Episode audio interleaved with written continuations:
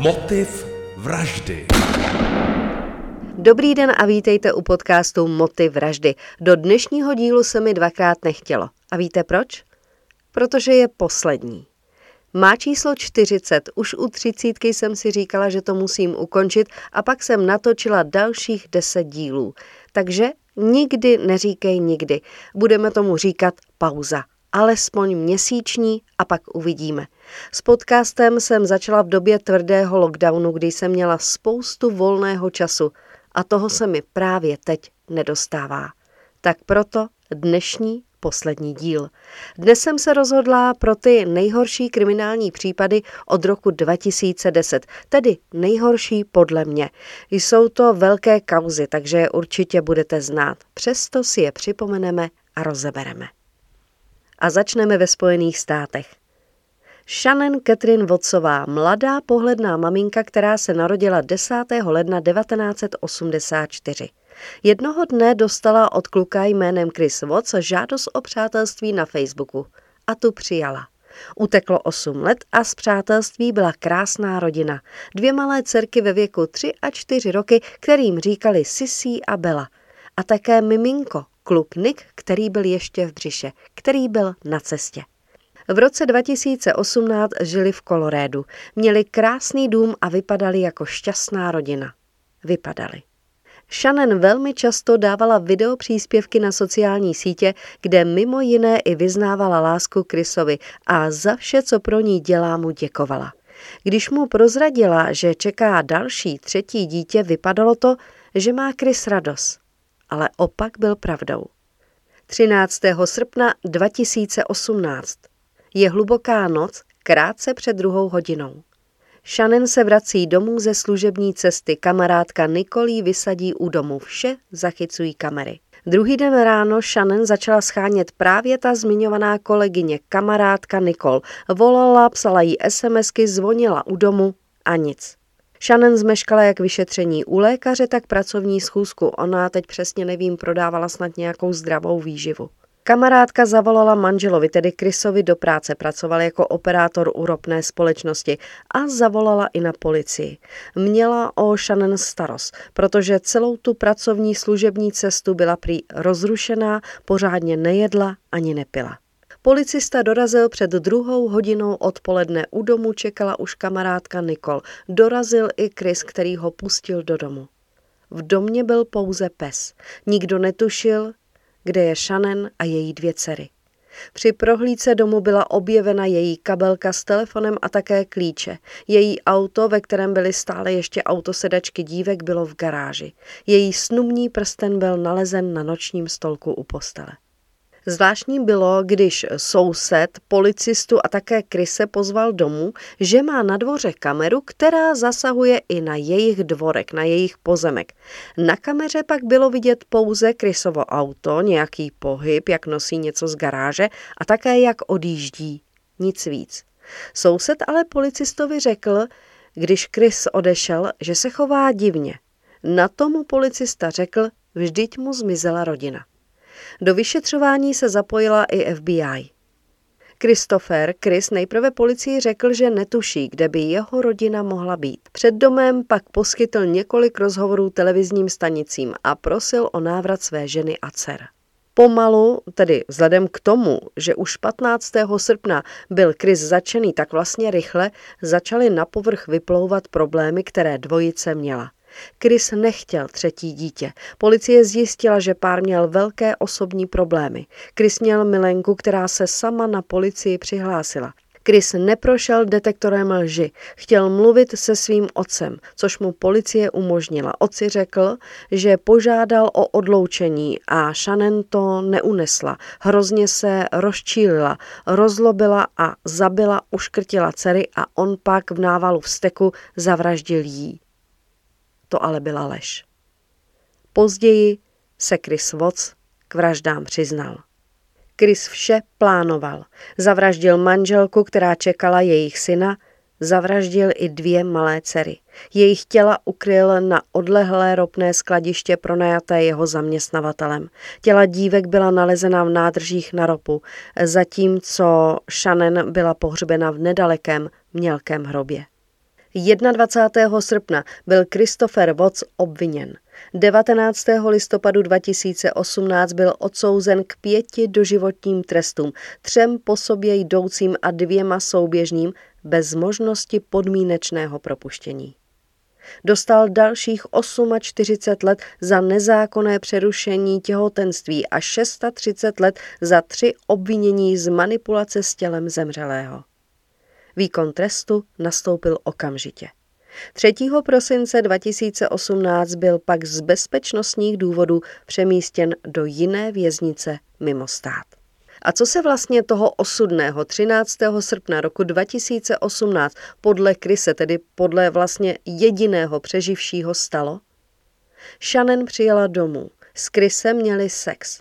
Nad ránem jí řekl, že už s ní nechce být či něco podobného. Došlo k výměně názorů. Chris jí řekl, že ji nemiluje. Ona řekla, ať jí nechá a on jí uškrtil. Ani se nebránila. To se ale některým vyšetřovatelům ani rodině nezdá. Shannon by o svůj život určitě bojovala, takže například otec Shannon si myslí, že ji Chris zavraždil ve spánku. Tělo pak naložil do auta, dal ho na zem k zadním sedačkám a naložil i dívky, dcery. Když přijeli kropným nádržím, dal Sisi deku přes hlavu a udusil jí. Bela byla jediná, která se snažila bojovat o život. Tala se, co je se Sisí. Také měla říci, tati ne. Věděla, že ji zabije. Přesto jí udusil. Chris vraždy plánoval. Shannon podával oxytocin, aby potratila. Chris Watts napsal ve vězení dopis, ve kterém popsal, jak zavraždil svou rodinu, jak chtěl udusit dcery polštářem už v domě, což nedokázal. Proč vraždil? Chtěl nový život se svou milenkou Niky, ale takhle život prostě nefunguje. On ten svůj dožije ve vězení. Z českých případů chci dnes připomenout příběh Aničky Janatkové. Přesně si pamatuju na ten den. Bylo to 13. října 2010 a já zrovna měla službu v rádiu. A celý den jsme informovali o tom, že se ztratila devítiletá holčička. Stále jsme přidávali nové a nové informace a já si později říkala, ta chudinka tam někde leží. Devítiletá Anička Janatková chodila každý den do školy a ze školy sama. Bohužel osudného 13. října 2010 domů nedorazila. Případ se odehrál v Praze Troji.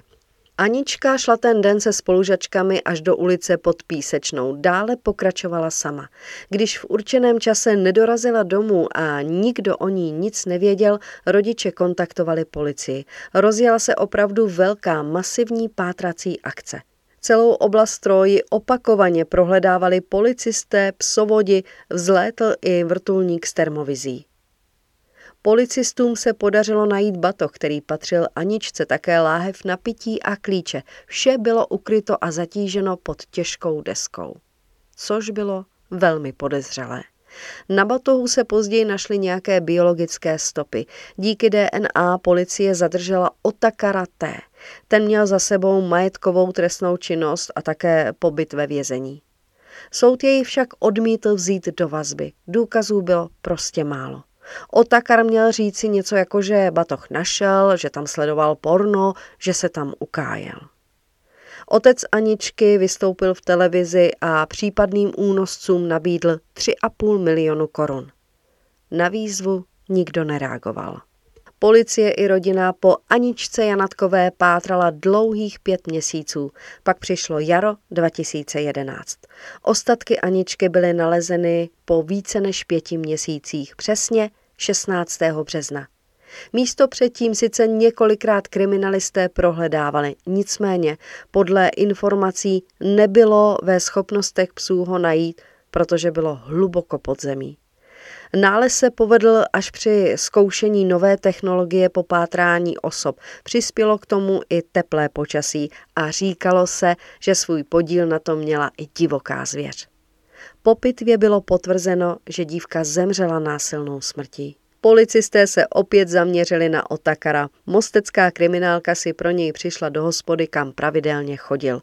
Policie ho následně obvinila z vraždy znásilnění a dalších 17 trestných činů. Do té doby s policií prý spolupracoval po tomhle, ale přestal. Soud ho poslal do vazby. 21. března, tedy pět dní od nálezu ostatků Aničky, se v pankrátské věznici pokusil o sebevraždu. Oběsil se. Přežil. Ale o dva dny později v nemocnici zemřel. Byl či nebyl vrahem Aničky? Jak se píše ve spisech, s vysokou mírou pravděpodobnosti skutečně ano. Českem v roce 2013 otřásl neuvěřitelný, podivný a velmi, velmi zamotaný případ. Pamatujete si, jak ve zprávách říkali, že v Egyptě zemřely dvě Češky, matka s dcerou? Jak hned ten hotelový lékař říkal, že měli divnou polohu? Jasně, mluvím o případu Petra Kramného. V Egyptě zemřela jeho 630-letá manželka Monika a 8-letá dcera Klárka. Těla se našla v hotelovém pokoji. Podle prvních zpráv šlo o otravu jídlem. Podle Kramného bylo celé rodině špatně. Když šel v noci na záchod, objevil už bezvládná těla. Nejdříve se je pokoušel oživit, poté se vydal pro pomoc. Šel vedle do pokoje, volal matce a také na zdravotní pojišťovnu. Přivolaným záchranářům řekl, že je mu špatně a tak mu v nemocnici vypumpovali žaludek. Už následující den byl z nemocnice propuštěn. Kvůli vyšetřování se ale nemohl vrátit do České republiky a byl mu zabaven pas. A pak to začalo. Je či není vrah? Petr Kramný tvrdil, že se smrtí dcery a manželky nemá nic společného. Tomu téměř nikdo nevěřil. Na konci října 2013 se Petr Kramný vrátil do Česka a normálně si žil.